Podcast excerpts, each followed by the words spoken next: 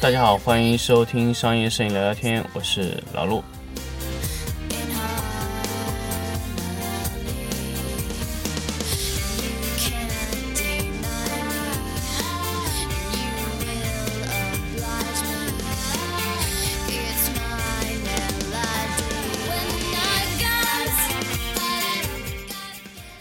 欢迎大家继续收听新的一期商业摄影聊聊天。那么，还是在开头跟大家宣传一下，老陆在福建的 workshop 的一个招生已经开始了。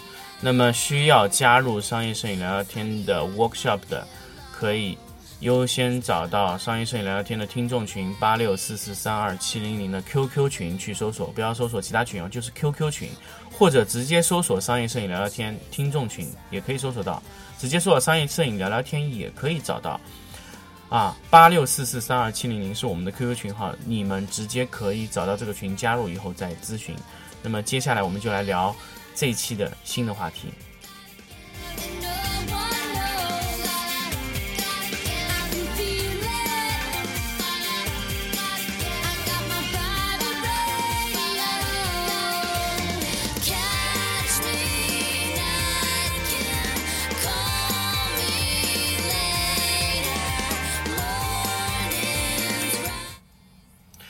那么这一期呢，跟大家来讲什么呢？讲电箱的自放电技术。那么上期呢，跟大家来说电箱的切电容技术。那么这期我们就来说自放电技术。什么叫自放电技术呢？其实可以说电箱的自放电技术在很多的闪光灯上都非常非常多。呃，首先我们来看什么闪光灯有这个自放电技术呢？呃，电箱啊，咱们来说电箱，闪光灯自放电技术的不多。那么闪光灯的电电箱级的闪光灯，那基本上都有自放电功能，包括布朗、艾琳龙、康素啊、宝富图啊，包括其他的一些贵的贝尔莎啊这些品牌，它全部是拥有自放电技术的。什么叫自放电技术呢？那么自放电技术又有什么好处呢？那么，所以这个这个就是我们今天要来聊的这个话题。那么，什么叫自放电？我们首先来说，我们早期的闪光灯去放电的时候，比如说我们先做了一个全光，再减到二分之一，这个时候放电的功率是不太准确的，所以我们是需要通过把一部分电量放掉以后，再来得到我们想说的这个电容电量。那么，首先我来说，自放电技术在哪一种线路上是不需要的？IGBT 线缆线路是不需要自放电的。如果你买的是一个 IGBT 这种快闪，啪闪的非常快的 IGBT 纯 IGBT 的灯头，它是不需要自放电的，因为我我那我我在上期节目跟大家说了，IGBT 技术的原理就是我在导水的过程中，我这个龙头开了多少时间，我的电容永远是这么多的电量。那么这种技术呢，它考验的是什么呢？考验的是你龙头开关的能力啊，你就开关龙头的能力能达到多少？那么第二种呢，我来说自放电技术。自放电技术呢，就是你必须把水导到我想要的位置。那么一般自放电会怎么放呢？比如说你全光放到二分之一的时候，它会首先放到二分之一偏低，这么比如说二分之一减零点五，差不多这样的一个放电的电量。那么然后呢，我再充到二分之一，这就是我们的传统的维护一个电路的这个叫什么？叫自放电的控制能力。那么电箱有自放电技术有什么好处呢？第一，充电非常准确，我不需要放一次。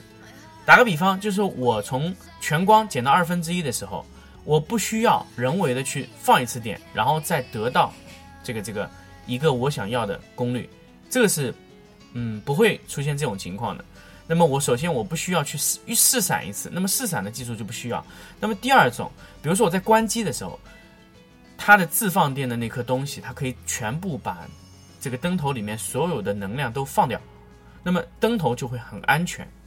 那么非常可惜的是，现在 IGBT 的线路全部没有设计这个这个这个东西，所以 IGBT 一旦关闭以后，它全机是带电的啊，所有的 IGBT 灯，据我了解，我拆过的所有 IGBT 灯都不做这个东西，为什么呢？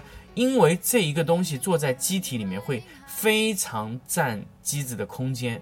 那么 IGBT 通过什么情况把自己的电放掉呢？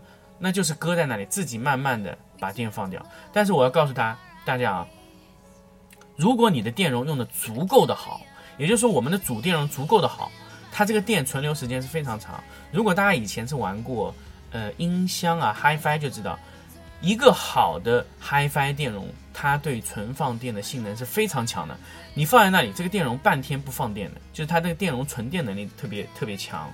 那 Photo Flash，Photo Flash 呢，它相对来说自放电会快一些，但是也不会太快。为什么它 Photo Flash？呃，Photo Flash 有一种电容叫 Photo Flash 电容，呃，它在那个电容的外侧，它会贴一个标记，下面写的 Photo Flash 啊。那么这种电容呢？它的能力是什么呢？放电性能特别好，就是说输出的时候特别好，但是不等于它自放电性能很好。也就是什么呢？它的电会存留在机体的电容里面非常时间。比如说你一千两百瓦全部充满的时候，然后这个时候关机，你这时候能打开吗？你不可以，因为机体上的主电容全部带着电啊，这个时候它自放电是不会放掉的。但是我要告诉大家，如果你是进口的呃闪光灯的话，你关机它全部会把。电容的电量全部堆到一个放电电阻上面，这个叫什么电阻呢？叫珐琅放电电阻。这个电阻呢，呃，这个电阻是怎么样？就放电时候会非常非常的热。比如说两千四百瓦的电容，你在关机以后，两千四百瓦的电量全部会在这个电电阻上，大概是在两秒左右全部放完。它放完以后呢，整个机体都是无电状态的，非常安全。这时候你机子打开，主电容上全部不带电。这个就是什么呢？这个就是呃一个电路的设计的一个环节，就是说我断电以后，自动把所有的电量堆到主电呃放电电阻上去解决。那么这个技术，如果你设计了以后呢，对灯的安全性、灯的耐久性和电容的使用时间会更好。所有的我可以说所有的进口电箱、所有的电箱它都有这个技术。那么但是这一次比较可惜，就 P 三 Pro 没有设计，因为这个 P 三 Pro 设计。这个是呃没有放电电阻这个事情啊，呃其实造成安全事故是有一定的隐患的，但是呃我们后期让 P3 Pro 调整了这个呃放电的间隔时间，就等于说它从六点零减到五点零的时候，我们让它用用闪光灯灯管放电时间加快了，而且不能快速的调节大小功率，这样的话我们就会相当于呃把。放电电阻的这个功能啊，回到了放电灯管上，由它快速用灯管把它放掉。那么为什么这一次 P3 Pro 不设计放电电阻呢？其实还是因为老陆当时要求 P3 Pro 设计这个伸缩灯头的原因。因为伸缩灯头一做以后呢，整个灯体里面几乎没有空间再去放这个放电电阻了。那么非常可惜啊。因为我收到的 P3 的第一版的工程机上是有放电电阻的，所以我在收到第二版的时候我没有收到，其实挺失望的。但是后来沟通下来，呃，他们通过那种那种那种程序的快速放电的这些功能，达到的安全性能其实有一些类似放电电阻的。但是反复沟通过以后呢，金贝也是说我后期如果能放开我的灯体的腔体设计空间的话，我一定会设计这个。放电电阻进去，那么，呃，可以说有放电电阻功能的灯头，现在我们找到的只有爱玲珑的进口的那批灯头，它是有放电电阻的。也就是说，我灯在降低功率的时候，它可以把这个灯的一些多余的能量在放电电阻上放掉。我要再强调这里一次啊，就是 IGBT 线路是不涉及放电电阻的，它是不需要放电，它是直接切断。倒水时间，而不是把整个水倒掉以后再重灌，啊，那么只有爱玲珑的灯头是设计了放电电阻，其他所有的灯头都没有做这个，所以其他的 IGBT 线路的灯头，如果你在断电以后马上上电，有可能会造成直接炸掉主电容或者炸掉辅助电容的可能性，包括一切的现在在市面上卖的 IGBT 线路都会存在这种可能性。但是如果你的回充线路没有设计，就是你在关机以后把那些电量放掉，没有设计这个功能的话，都会有这个问题。现在所有的 IGBT 线路都认为这个不是个问题，所以它都没有设计这颗电阻。那么金贝的 P 三和 P 二、P 一，它一直设计这个，但是因为 P 三它的里面的线路太多，所以导致这个东西放在里面会造成什么问题呢？频繁的过热保护，因为你通过你前后调节大功率、小功率的时候，会一下子就让这个放电电阻过热，就会造成这个问题啊。那么所有的一些不涉及放电电阻的灯头，在使用上的安全隐患就是什么呢？你快速的调大调小功率就会存在问题。那这个是呃。呃，包括不光是金贝的 P 三在内，所有的一些灯头都会有这个问题啊，不停的调大调小功率都会有这个问题。但是 IGBT 不存在这个问题，因为 IGBT 的灯头你在调节功率的时候，它其实是没有去控制充电线路的，它仅仅是调节了什么呢？它仅仅是调节了放电的开关，它所有的调节都是程序，它是在控制那个龙头的开关速度。那么所以这种不存在风险。啊，那么后期你要做电箱，你必须掌握这个技术。所以放电电阻技术，我知道是很多厂家的一个痛，但是这个东西呢，是面临你到你的眼前就必须解决的问题啊。这一次呢，P 三 Pro 令老最觉得有一些遗憾的就是没有设计这颗东西，但是通过灯管放电，他们已经调快了这个灯管的放电频率。就会让你们得到一个更安全的性能。那这是一种，我觉得是一种比较良好的一种，呃，可以说是一种比较良好的解决方案。但是也不是说是彻底的解决。所以我们在后期在 P 三 Pro 升级到 P 四 Pro、P 五 Pro 的时候，它一定会想办法解决这个问题。但是现在来说，呃，只能通过这样的手法去解决。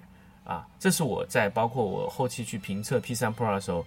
也会提到的这个问题，这个是，呃，老陆从 P3 Pro 上得到的一个不是特别理想的消息。但是这个东西影不影响这个灯？老陆对这支灯的评价呢？我觉得是不影响的，因为首先像这种快速的改变功率的情况不太多。比如说你从六点六点零减到五点五的时候，会不会存在炸呢？不会啊。比如说你六点零减到一点零，再回到六点零，再减到一点零，再加到六点零，再减到一点零，这样有没有可能？有可能，但是这种可能也非常低。按照它现在设计的线路，也非常小的可能性。但是我想问，这种操作你会经常出现吗？不太可能，除非你是恶意的去弄这个灯，才会有可能造成这种情况。但正常来说，你正常使用这个灯不会影响你的任何的操作啊。但是我要老实和你说，你去进口的电箱上。